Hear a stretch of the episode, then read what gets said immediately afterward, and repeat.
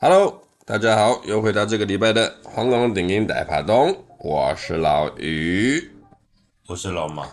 这个礼拜呢，相当特殊，其实这一集是一个插播特辑呀、啊，嗨，是一个插播特辑。我们这一集打算要和各位聊的，呃，昨天哦，昨天的时候，前天，前天收到了一个不好的消息，就是知名的喜剧演员吴耀汉。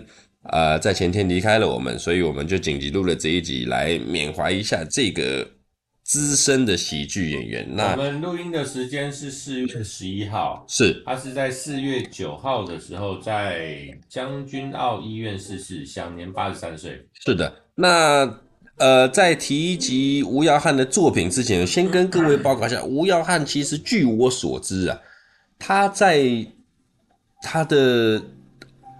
晚年呢、啊，其实非常的不好。我所谓的不好是他身体不好。嗯，他就是一直，据我所知，我他每天都需要洗肾，每天哦。嗯，他肾衰竭。对，因为你一般洗肾来讲，正常人，因为我有照顾过洗肾的长辈，然后我周围也有很多人在洗肾。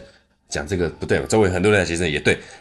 通常洗肾啊是两天洗一次，对，或者三天洗一次。对，你到每天要洗的话。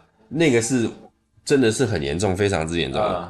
所以呢，吴耀汉其实他在晚年的时候，他的身体病痛相当的多。但老实说，八十三岁了，不容易，不容易。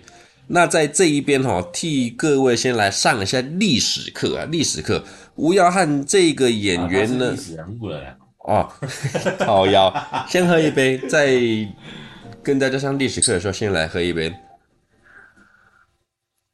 啊，老实说，吴耀汉是我的偶像。嗯，他有点是我港片启蒙的那个其中之一。嗯，就是很多人在讲说，呃，我们香港的喜剧大就是周星驰什么什么的。其实早在周星驰出现之前，香港的喜剧呢，我个人认为只有那两三个人在扛。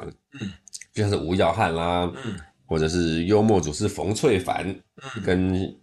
许冠文，嗯，以前啊，嘉禾电影公司有一个说法，叫做一绝二傻三宝，就是只要这个组合出现的话，嘉禾的电影绝对爆卖。一绝就是许冠文，嗯，只要有嘉禾有许跟许冠文合作的话，那个电影绝对是卖。那二傻的话就是吴耀汉跟。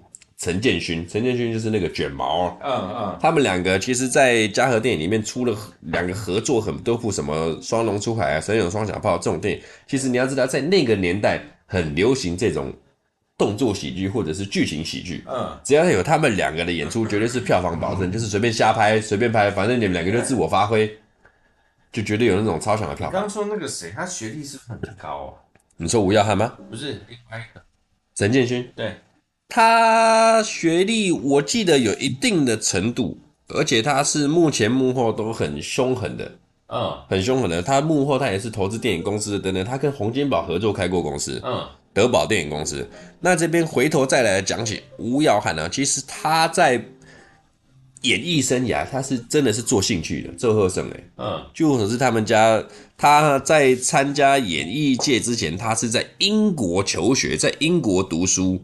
而且一直在他参与演艺界之前呢，他是一个牙医系的学生啊。嗯，然后他就就其实他心里有那种演艺的那个血液，所以他就去外国的戏剧学院继续攻读戏剧课程。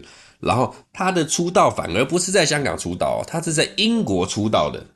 他在英国出广播公司主演了四部电视。对，但是你知道，在那个年代，其实也是这不管在英国、美国，在欧美地区还是有一点对亚洲人不是这么的友善，可以这么说。那之后，所以他又回来了香港拍戏。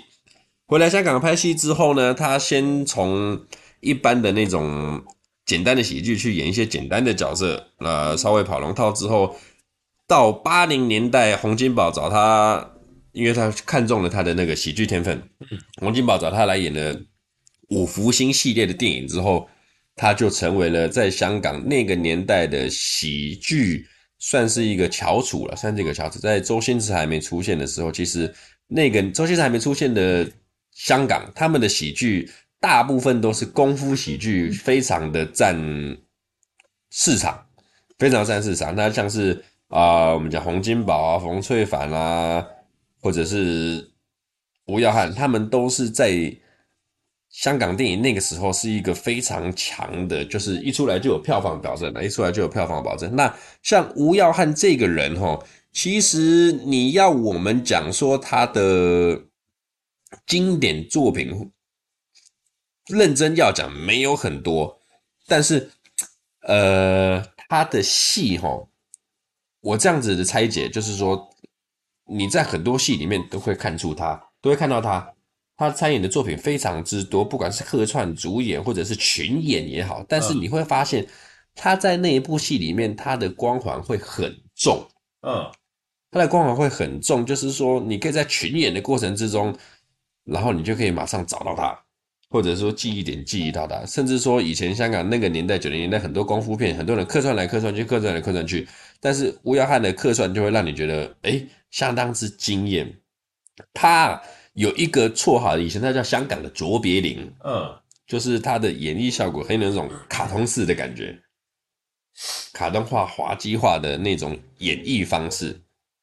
我我想插一件事情，请说。虽然说那个维基不一定是对的，嗯哼，但他上面这样写，你刚刚说，呃，他他是他家是不是有一点呢？是很很很多点。啊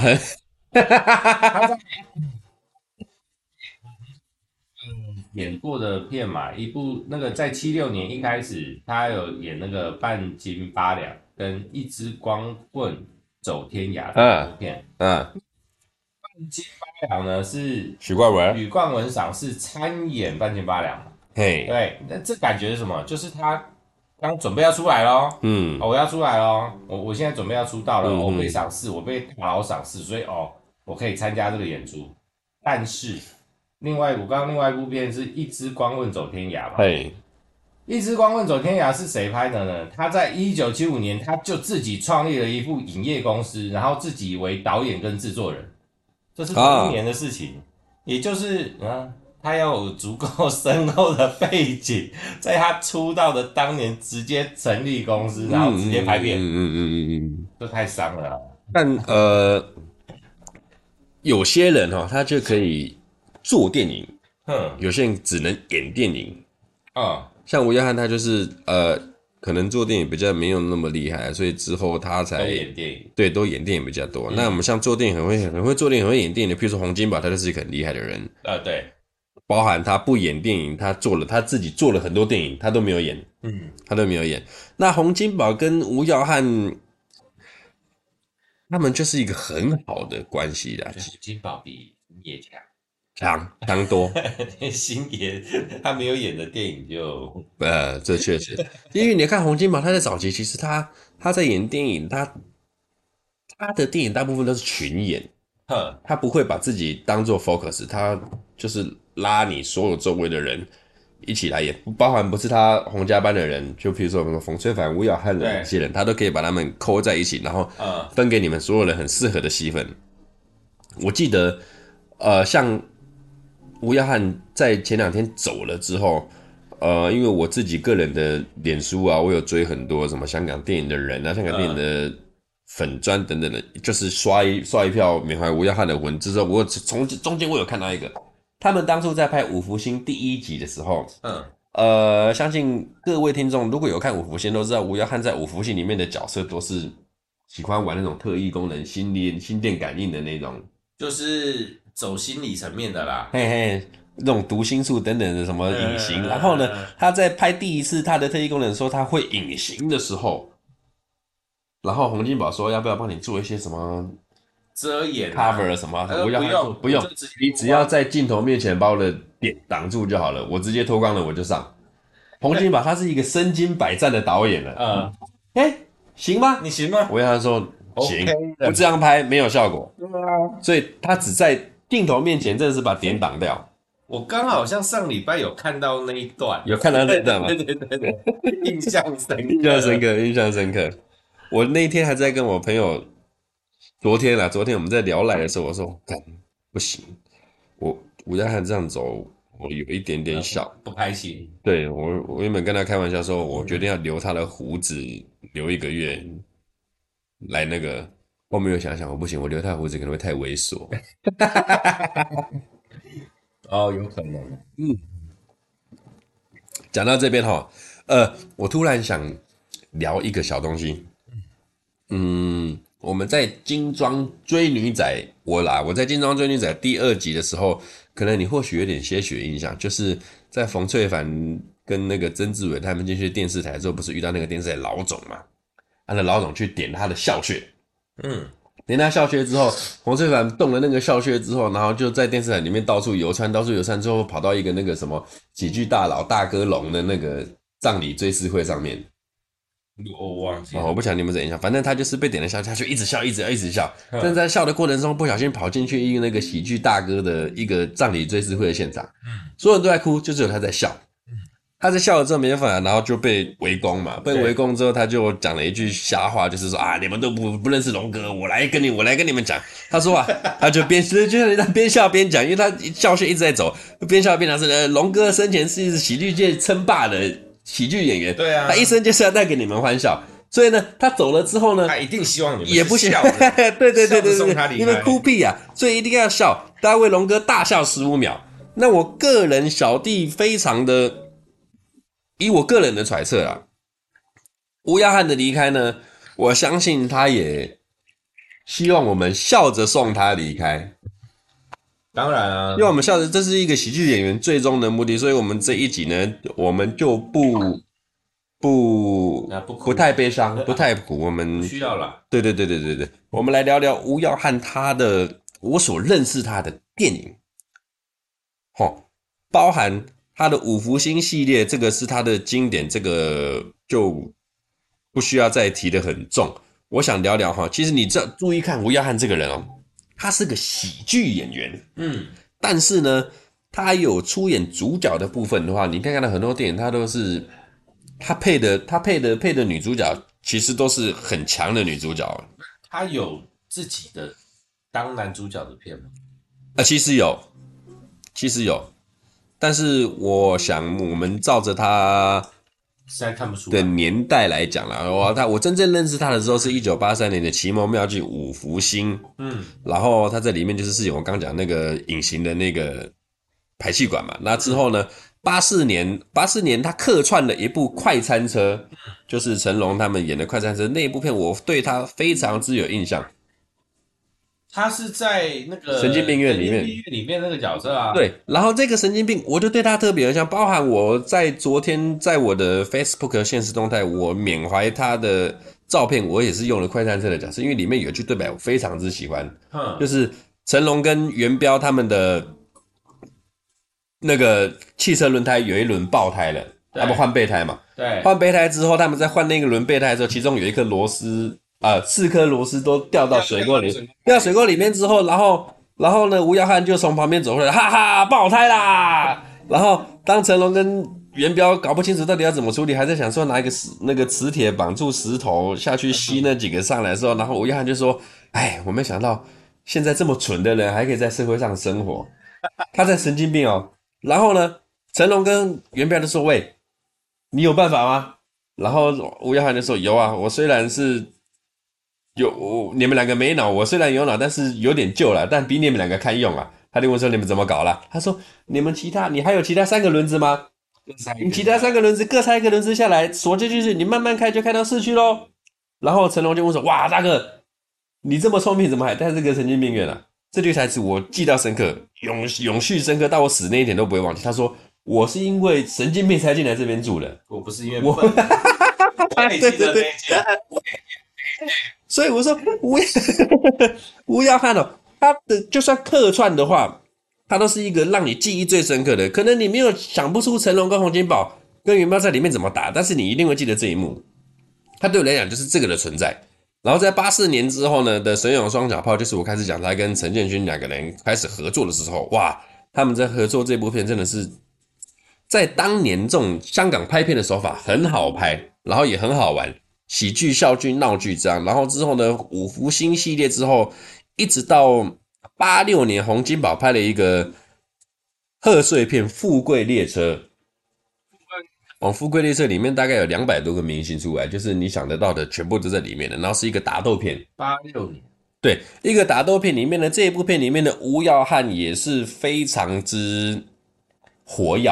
嗯，他在戏里面他就是一个 NPC 角色。嗯哼，但是呢，他是 NPC 角色里面，就是你可以看到里面整部片哈，因为洪金宝塞了很多明星进去了。真的能打的就是那几个，那其他不占戏份，就是不在主线戏份里面的演员，大概有七八十个。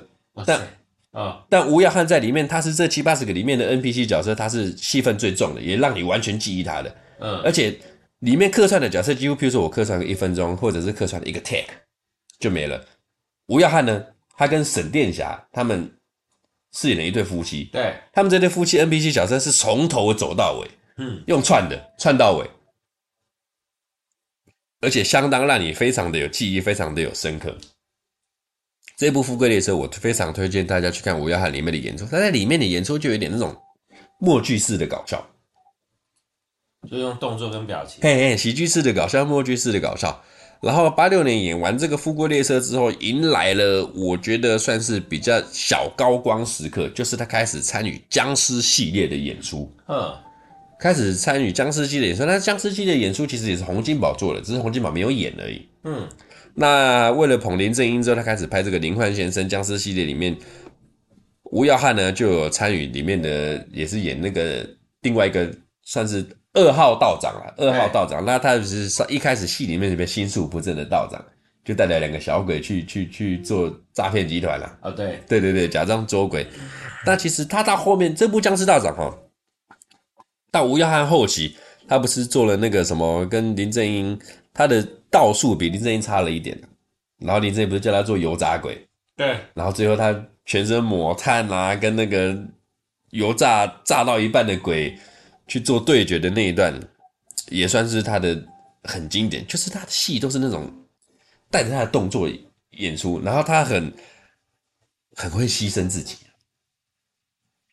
你要我裸体，好，我就裸体；你要我怎么拍，好，我怎么拍；你要我全身抹黑，你要我怎么弄，我都可以跟你配合你。我觉得那对他来说应该不是牺牲，而是他很能享受这一切。嘿，嘿，我觉得这才合理。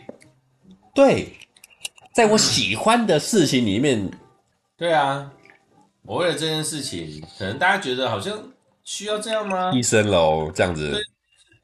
我就是要做到极致啊！这是我想要做的事情啊！嗯嗯嗯嗯，好像是这样讲，好像是这样讲。你这样讲，我才想起来，他拍这种戏，就像你讲的这样子，我在享受啊。对啊，我在享受啊。他的演出，我就给你这种感觉，一直到呃，反正他就是演他在香港喜剧圈里面，他就是那种呃滑稽式的演出、默剧式的演出、动作式的搞笑。然后八八年有一部是。我印象很深刻的，也是群演的电影，叫做《鬼抓人》嘛。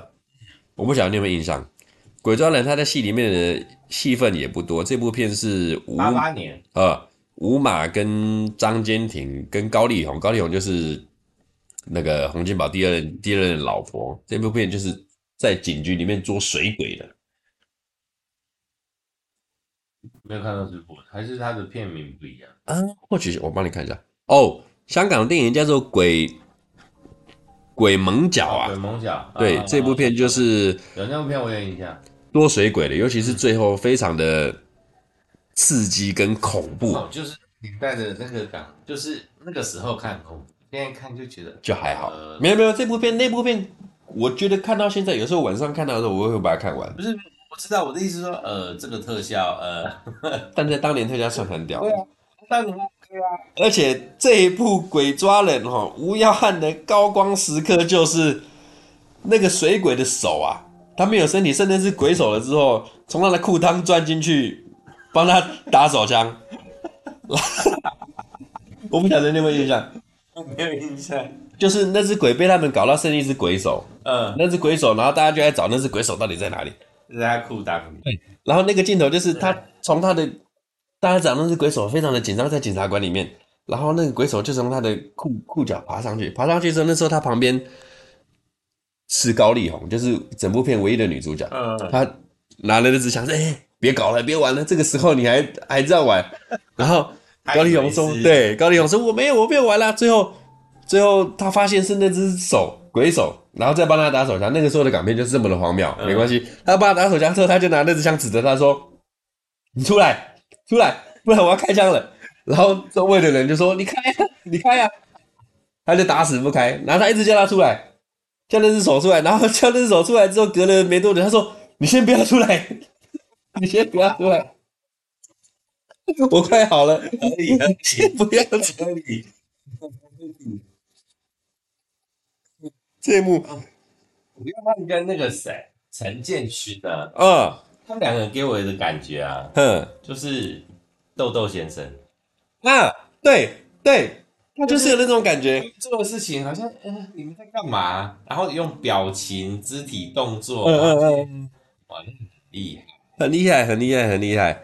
然后他后面都是大部分都是这种演出啦。我随便提一个，然后到八九年，我对他比较印象是八九年成龙拍的《奇迹》。嗯，成龙拍《奇迹》，他里面演那个贪小便宜的探长，哇，那部片对他来讲也是一个，也是一个很经典的角色。一直到九零年，他拍了一部《衰鬼要上床》。等一下，《奇迹》这部片有讲，《奇迹》就是那个群演啊，也是群演。群演，然后最后面，然后就是那个什么生日宴会还是什么？哎，然后请了一堆结婚宴会了。爸的很惨，我不晓得。就是说他抄袭一部另外一部片啊，就是《豪门夜宴》啊，是洪金宝拍的那一部。国外的一部片，然后它的剧情非常非常非常的相似，哎剧情，对被骂，就就只是这样而已啊，我只是想到，哦哦哦你说意思是他抄国外的片吗？对，奇迹这一部片，我据我当初所了解的，就是成龙自己搞了，嗯、而且斥资千万，然后卡斯一定要是呃，他拍这一部片的原因是因为他都被嘴，他被臭。嗯，说你就是一个打仔，你只会打，对，你不打不没有东西啊。对，然后成龙就想要拍这部奇迹，因为整部奇迹其实是一个剧情片，嗯，然后他就找了很多的演员，包含梅艳芳啊、董彪、吴耀汉这些人来参演。但是呢，电影公司说你要拍 OK 啊，我支持你啊，但是你最少里面你也随便帮我打一下，你不打我不拍。里面还是有打，对，但打的少。比例很少，没办法。但是成龙说你不打，没有人要看。你演文艺片，你演剧情片，稳死。所以你最少里面要稍微帮我打一下。然后前面开始就在打，但是也是想要顶我的位置是点。那这部片里面吴耀汉也很好玩哦。它里面的探长其实算是戏份很多的。嗯，这里面犯的算是戏份很多。那其实乌鸦汉他的演艺生涯就是都玩这种配角，我一直去衬托你。然后，我觉得，我我觉得我只就是我们说配角，一般比如说绿叶鲜花嘛，嘿，对不对？然后不是叶或者是草嘛，嗯，它就是一个非常棒的那个草，而且它还是墙头草。我觉得墙头草很适合这个在他身上。怎么说？感觉就是，你看他的 角色跟演绎。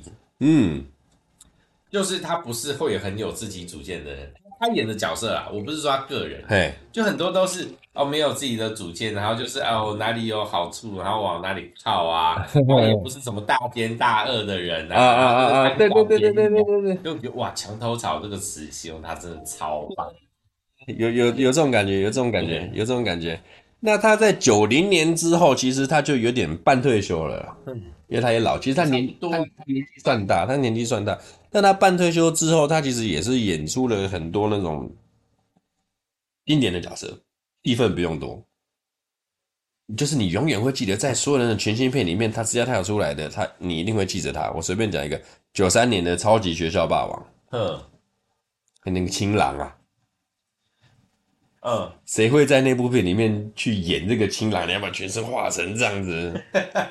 那这小子怕电啊？你不怕电？这么晚来，你吃完早餐才来了。其实吴耀汉对我来说，我我对他比较有印象的是他后期的几部电视、电视、电视综艺节目啊，就比如说那时候啊。哦哦吴耀汉矫矫正啊，搞搞整啊，吴耀。那那个时候有有一段时间有红来台湾，有啊有啊有啊，其实对，但那个对他来说已经是很后期的事情了，嗯，因为那已经是九零年的一九九零的事情了，虽然说已经是三十年，但对他来说已经算后期，嗯，对啊，他那个时候算是香港第一档的那种恶作剧，就是那的那种隐藏式的恶作剧的那种笑料。嗯，它算是香港第一档，而且据我所知，那个时候原本是要做做好玩的，我们就做一季，嗯，做个几集，十来集差不多。没想到，对，做了，我记得做了，反正做了很久了，嗯，做到他觉得啊，我有点累了，我想休息了。哇，有什么东西可以做到节目？说那个主持人说累了，不想做。他吼，呃，真的就是一个搞笑的艺术者，嗯，就是我们讲搞笑。很多的那种，我们看香港的喜剧片搞笑，我个人的见解分为三种。第一种就是为了搞笑而搞笑，嗯，就是这种东西是没有灵魂的。我剧本教你，剧本丢给你，就剧本本身就是有那个笑点，你就是要把它呈现出来。嘿，你只要不要搞砸就好了。这算是三线的那种，你可以在周星驰电影里面的配角看到，在他们身上看到这种特质的喜剧演员。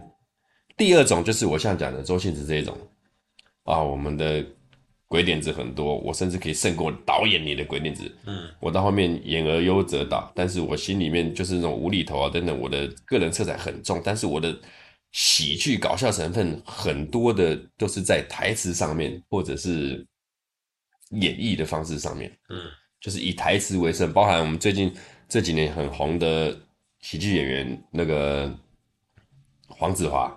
嗯，他也是以台词为胜的喜剧演员。对，那第三种演员就是我这样讲，吴耀汉这种的，他是以动作、肢体跟表情、肢体语言，对，他是属于那一种呃，假设今天派的啊，就是你刚刚前面嘿，墨迹派啊。假设说洪金宝今天要拍一部电影，哦，吴耀汉你来帮我拍一部，随便丢个角色啊，你就看着演了。对啊，你看着演了，我也随便你来。你的台词只有只有三句，但是你就看着弄吧，你，就看着弄吧。对对，像这种角色就是什么啊？譬如说吴耀汉、冯翠凡、许冠文这种的，你就说啊，这个角色大概就是这样，他的个性就是这样子。剩下你看着弄吧，你看着弄，他就会给你丢给你一个一百分的东西。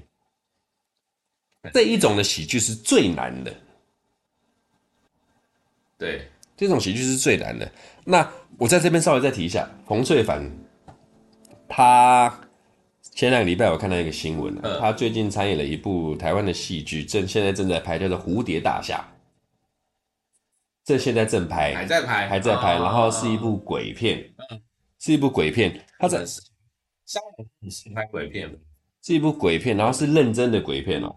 然后他在开镜的时候有一个记者会，记者就去访问他，他说啊，黄翠凡，你是怎么会想要接演这部电影？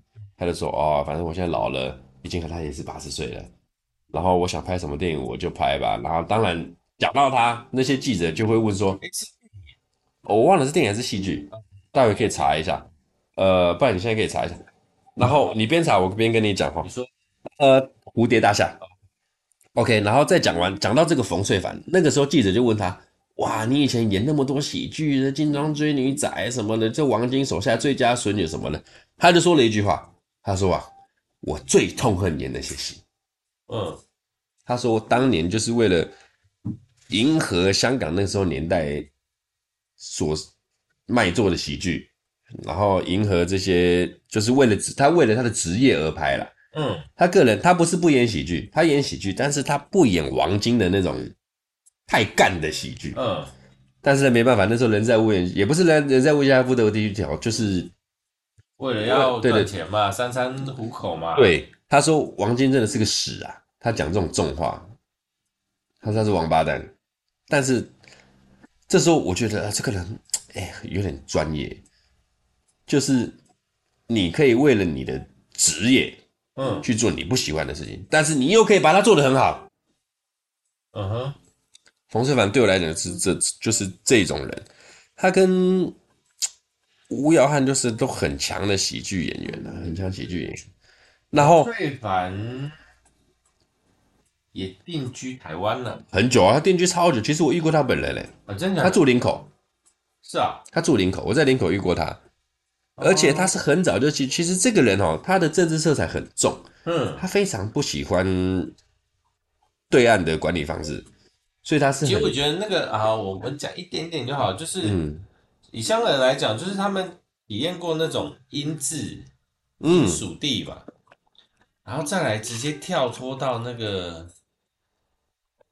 对啊，呃，就是那个共产党，嗯嗯嗯，而且然后发生了这么多奇怪的事情，就是啊，当然呢、啊，谁会受得了、啊？是啊，而且冯淬凡他定居香港已经非常啊，不不是不是，台湾。定居台湾已经非常之久了，他还讲了一口好国语啊，他讲、哦、他国语好像本来我记得本来就，他国语本来就很好，他国语本来就很好。嗯那他哈呃，我们常常讲，其实这几年我发现每年以前还没有，十年前还没有，最近每年哈，说真的，香港演员我几乎每年都可以遇到说啊，谁又走了，谁又走，谁又走，谁又走了这样。嗯，差不多那个年代，现在差不多了啦。对啊，像吴耀汉啊、洪翠凡这种，就是已经很长寿的人。对啊，当年的四五十岁走的人大有人在，他们都活到七八十岁了。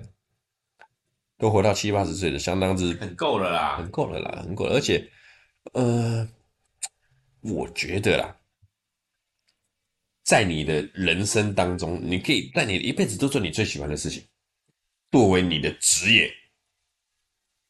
我我觉得不要，我我们一般人不用讲那么这么崇高，或者是这么这个理想有点太太远大。嘿。一直都在做自己不讨厌的事情就好了，我觉得。可以这么说，可以这么说。对啊，我我觉得这要付出代价，是非常。我觉得我除了人生有其中五年发生了一些奇怪的事情以外，我觉得我做到这件事情，但是我的代价就是我他妈超穷。没关系，我一辈子都很穷，所以我 you are you are not alone。哦，你比我有钱多了哦。没有啦，其实我觉得你就像你讲的，五子登科嘞。好呀，我跟你讲，五子登科就是，呃，永远就会少一子。哎，我只有一子哎。哎，你那一子就是我需要的那一子。没有没有没有，不是哦。哎，我有一子，我搞不连一子都没有啊。呃，好，我们跳过这个话题。好，跳过这个话题。反正像你刚刚讲的啦，人一辈子能够做你一直在做你喜欢的事情就好了。哇，超难的，非常之难。然后呢，你能把你最喜欢的事情作为你的职业做一辈子，相当之不简单。我我觉得它最难的有一个关卡是，当你把你最喜欢的事情变成职业的时候，以后哦，你还有办法继续喜欢它。对。那个热，其实因为你你将会接触到任何很非常非常多不同层面的东西，针对这件事情。其实我有想过这件事情，那把你的兴趣跟你的爱好作为职业，哇，好痛苦。对啊，因为它变成工作啦，好痛苦。你你你必须承受工作上给你的压力，但是你又纠结在啊，这是你的兴趣，你要在理性的说服自己，还是感性的去抗拒？你到底该做什么样的决定？所以到后面的时候，很很多事情都是这样啊，不管任何的事情都会消磨人的热情嘛。因为一开始一定会有热情，那消磨完以后，你到底剩什么？你你会不会可怜到你连你的兴趣都失去？那你的人生剩什么？所以这件事情，所以我刚前面才说，我觉得如果你能找到不讨厌的工作，可以一直做下去，我觉得就非常够了。你要把你真的很喜欢的事情，然后变成。你的职业，而且我讲真的，我们就算不讨论后面的状况，这件事情要达成的几率有多低？因为你的兴趣要必须能够当职业，而且是你的专长啊。对，好，比如说我超爱钓虾，钓虾能当职业吗？呃，赚钱是不能啊。你如果说认真，你如果是一个真的钓虾高手的话，温饱是没问题啊。对，但是我一个人温饱，对你一个人温，你只能一个人温饱。如果我有我有老婆有小孩呢，那就不行了，对嘛？那这件事情就不成立啦。哎，对啊，确实，所以这件事超难的。所以变成说，你的兴趣也要成为，你要有点，你要找到方法让它变成它是可以有稳定收入你的职业合理收入的。嗯，比如说我刚刚说前面钓，如果说我钓虾钓超好，哎，不一定可以。但如果我转行去做 YouTube 呢？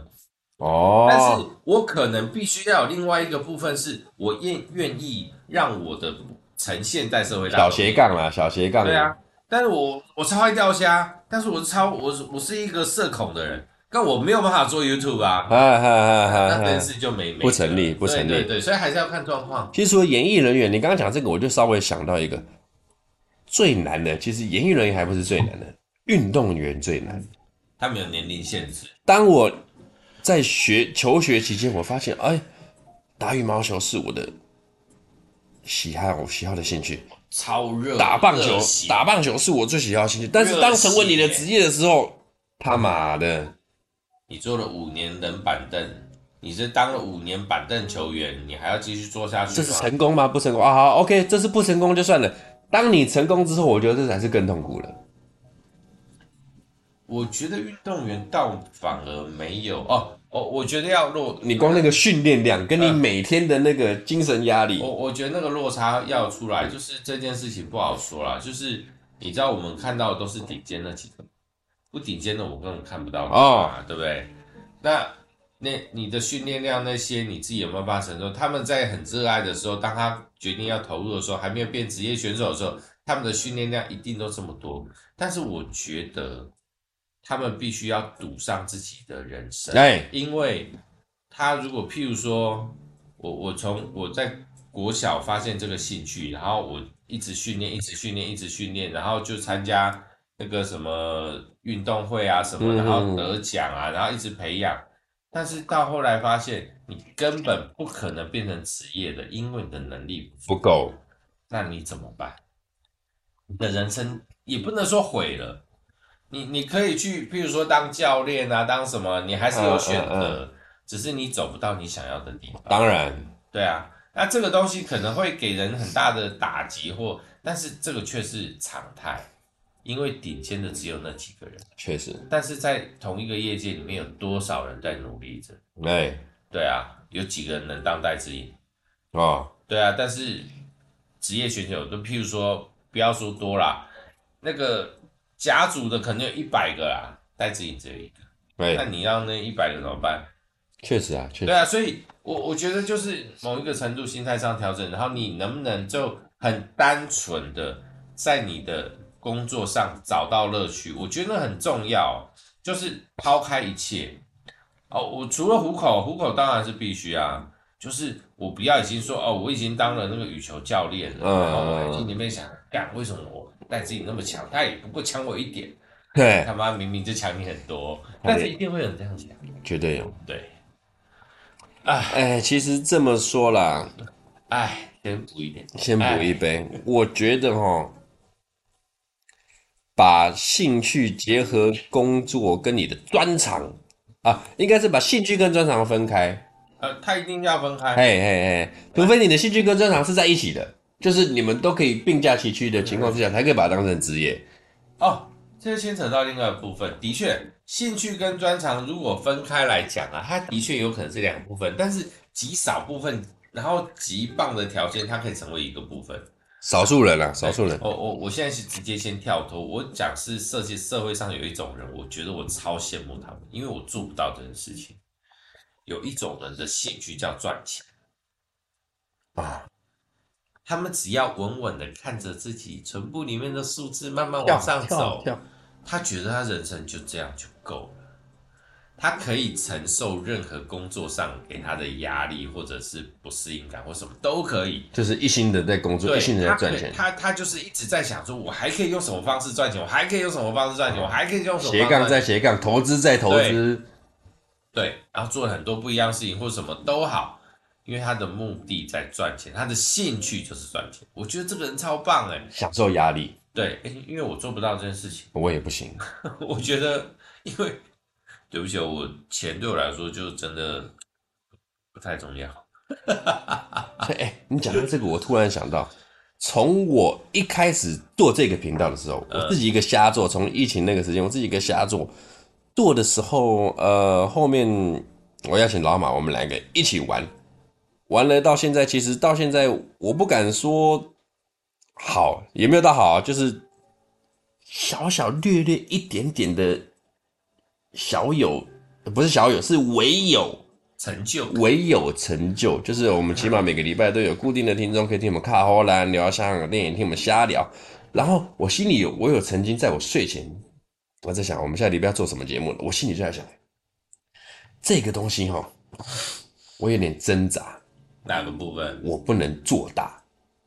嗯，我没有要做大啊。对对，我意思说做大的话，你不就是哦？当然不是说我们要做大就就能做大啦。啊。对对，不是我们做大就能做大。当然有机会是最好，但是我心里有挣扎过，千万不要做得大，因为东西做得大，你就要背负更多的责任。哎。我想过这个问题，东西做大你就背负更多的责任。我我不管，对，我知道你会管，但是我是不管的人。今天就是，譬如说，我们如果做了一段时间，不知道为什么，可能哪一个 get 到，突然突然飞起来还是什么的，对对对对，这很难说。已经有人找我们夜配了，我讲到那种比较夸张的，对啦对啦对啦对啦。我的意思说到那种状况，我。完全不会改变我的状态，我就是这样走，这是最好。我我因为你你知道我个性，嗯，就是反正后台你在看嘛，就算是我要看呐、啊，我说明 I don't care，无所谓。对，确实确实，我也是现在我也是抱着这个心态。然后有一些事情，然后那个数字往上走，但往下掉，对我来说，嗯，我没差，哎，我我不会有差，确实，就我我就是这样的状态，所以我我觉得我还。我真的有稍微想过这件事情，我有认真想过，但是我后面放弃了这件事情。但是我觉得你不行，所以我就嗯，没关系，反正我就跟着你走。我觉得你会受到伤害，我就放弃了这件事情，因为我后面发现了，这有我兴趣。说真的，我终于找到了一个兴呃，应该是这样讲。很多人说哦，哎、欸，他做这件事情蛮蛮厉害的，他这件事情蛮厉害的，我就觉得啊。呃我在坊间，就是我的生活当中，哎大家都知道我很喜欢看香港电影，我对香港电影有点东西，随便讲讲个屁，我都可以。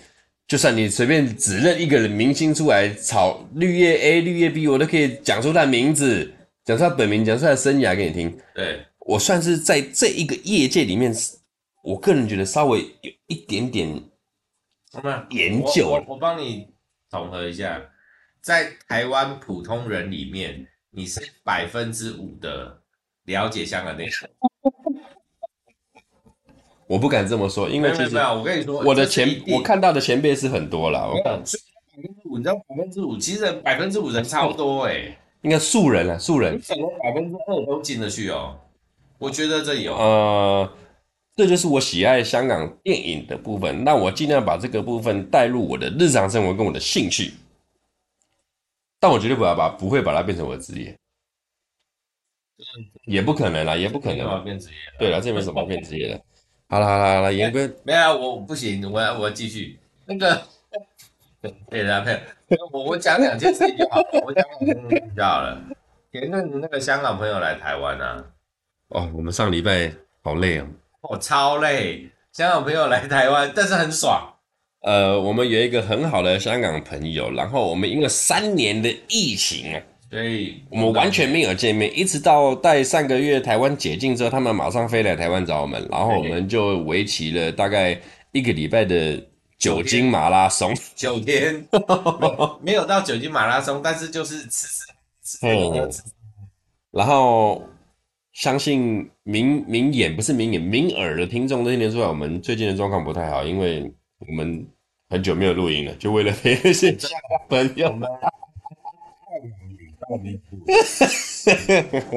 我要讲的是，那个香港的朋友说：“哇，老于的那个那个香港那个广东话讲的真的是超好。”我不敢讲，就是地道，地道，地道，就是他不是只是会讲，他会用。那边的词儿，那边的词儿，对。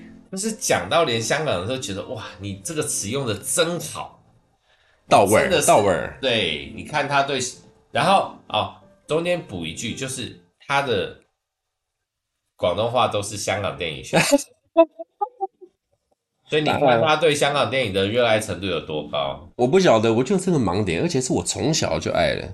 你你你的语言语言能力超强，这我也知道。然后你也超爱香港电影，然后造就了这个这个结果，所以我觉得这超合理。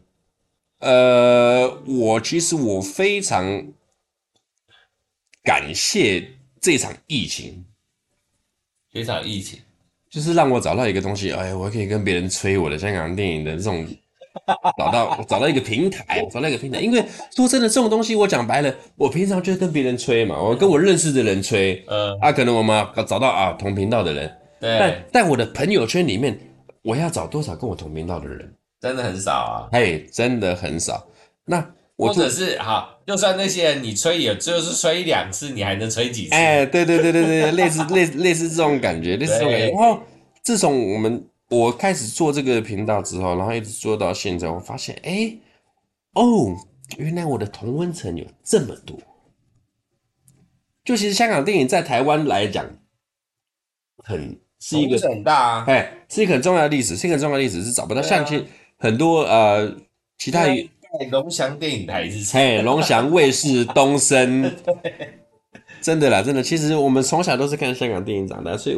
包含什么吴耀汉啊，这些的都是偶像，对我来讲都是我的偶像，而且我很奇怪，我喜欢这些配角，这些主角我还好。呃，看全面，看全面，嘿，嘿，并不是说只有那个偶像情节看主角，可以这对，可以这么理解。反正呢，呃，香港电影对我来讲是一个很深的一个，从我儿时陪伴到我现在，陪伴到我现在，那我很感谢有。这个平台，然后也感谢老妈跟我们一起玩这个节目，到现在为止呢，呃，就像我这样找到同温层，我发现我们每个礼拜，然后每一季的收听人数一直在成长，对的，虽然成长的很慢，嗯，是我发现，哎，干，很爽。我说，因为我没有去看那些东西啊，因为我我讲真的啦，我完全不在意，对，我很单纯，就是啊。有酒。欸，我有跟你讲嘛，你是第三个人找我做 podcast 有，对，但是我前面没有答应啊。然后呢，做这个节目，我只有得到一个，我也不能说乐趣，就是我觉得有一件事情让我还蛮开心的，有一点成就感，就是你在改变，我在改变，对，和解，就是从第一次录你很战战兢兢的，你想要写稿，对啊，对啊，对啊，对啊，对。你这样随意聊，你以前没有办法做这样的事，欸，我不行。对啊，我觉得我我我我觉得我在慢慢的调整你跟改变你，我我觉得这件事情对我来说稍微有点成就，有点有点有点有点有点有点。其实哈，嗯，电影这门艺术啊，不光是香港电影，台湾电影、台湾影集、好莱坞电影、各国的电影、大陆电影，哇！我觉得电影哈是一个人的生活之中非常不能或缺的。你想，突然我这个我想要吸取一些好的东西，吸取一些开心的东西，我要吸取一些悲的东西，电影真的是你最好的出口，是一个还不错的出口了啊。对，这个还不错出口。现在资讯真的太多了。最近模仿犯很好看，我两天就把它看完了，我两天就把它看完了，但相信很多人没看完。嗯，我个人有点五五波了。哪个部分五五？就是尾巴收的不好啊，我还没有看到尾巴，我所以我不讲，我不讲，有一点啊，我不讲，我不讲。我不是我，我跟你说，我才看几，诶，看到第几？我看到第三集吧。哎，我就已经觉得有一些地方就……你才看到第三集啊？对啊。我你知道自己一个人看嘛，就很多外力会影响。哎，我又没有老婆小孩的嘞。哎，要讲的好像反过来了。反正我就是，呃，最近状况还好啦，但是前阵子状况严重到是我只能看欢乐的东西。哦，可以可以理解，可以可以理解，可以理解，可以理解。我也常常会这样子，现在还好一点，所以我可以稍微看，但是我不能累一次累积太多。那我不，那我不建议你继续看。说真的，嗯，我我最近好啦，但是我就是分开看就好啦。嗯嗯嗯，对啊，而且最近忙了啦，所以我也没有办法 一直看太多。这这，您讲这个我可以，你讲这个我可以理解。像为什么我非常喜欢香港的喜剧演员，什么吴耀汉、冯翠凡、许冠文啊、洪金宝这种，因为我从小就是喜欢吸收这种开心、皆大欢喜、嗯、Happy Ending。所以我看这些戏我就很爽，什么什么啊，再讲更干一点，王晶的人那些电影，什么最佳损友啊等等的，我看到就觉得好爽，乱来胡来我就爽。然后呢，你要我突然去接受那些很悲的，或者是很伤的，哇，我扛不了。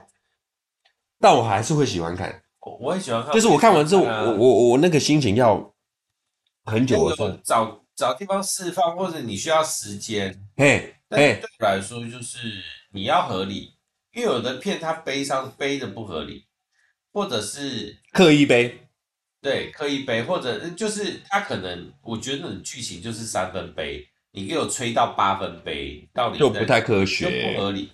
然后就像我们说，你说喜剧，像有人会觉得为什么王晶的片感就是。你你的笑点到底在在哪？然后你的笑点就算有，它也就是三分。第三色那些的。然后你要把它吹到八分，那合理吗？有有人会这样觉得，就是你的剧情都超不合理的状况下，你要怎么？有有的人是不接受这些事情的。嗯嗯嗯，确实，因为人会没有办法很完全的放下，很单纯的去接收你的欢乐能量。有人没有办法接受，对，有人必须就是我就是要有梗。好，我就是要铺，我就是要有前中后，就是我要有完整的东西，然后你要达到我，我才会笑。哎，这倒是就是这样啊，这倒是。所以王晶就是大好大坏。哎，确实，他可以拍出好东西啊，他可以拍出好东西，但他在商业。哎，那两只都没有了。对，等下再喝，没关系。那我们替这一集这个礼拜做一个最后的 ending。啊、呃，第一个我们有点超时，有点超时，我们想不到会录这么久，反正聊得开心了。第一个重点就是我们谢谢吴耀汉带给我们这么多的作品跟开心。再来第二个呢，其实就像刚才有聊到的，他的生涯晚期其实不怎么拍电影。那我们预计下个礼拜要聊的电影就是他生涯晚期好不容易出来演的，就是二零一三年，呃，由麦浚龙导演为了缅怀当年那些僵尸系列的林正英跟许冠英拍出了这个僵尸啊，零三年的呃一三年的僵尸，他把当年那一狗票人都找回来，吴耀汉啊、钱小豪，然后钟发、陈友啊这些人，惠英红全部都找回来演。然后我们下个礼拜预计来聊聊这一部僵尸。那大家如果还没看过这部片呢，可以去看一下。它不是你们以前看的那种僵尸道长的系列搞笑鬼片，那。但是他对我来讲情怀很重，然后也很新潮了，很新潮。下个礼拜我们一起来聊聊这一部僵尸，也算是吴耀汉在生涯晚期，我觉得有点小代表作，因为他的妆容跟里面啊不讲，你们大家看完之后，我们下礼拜再来聊。下个礼拜再来聊，OK，咱们谢谢吴耀汉带给我们带给我的美好的。童年，哎，就是这么简单，就是这么简单。谢谢各位，谢谢，再见，拜拜。拜拜。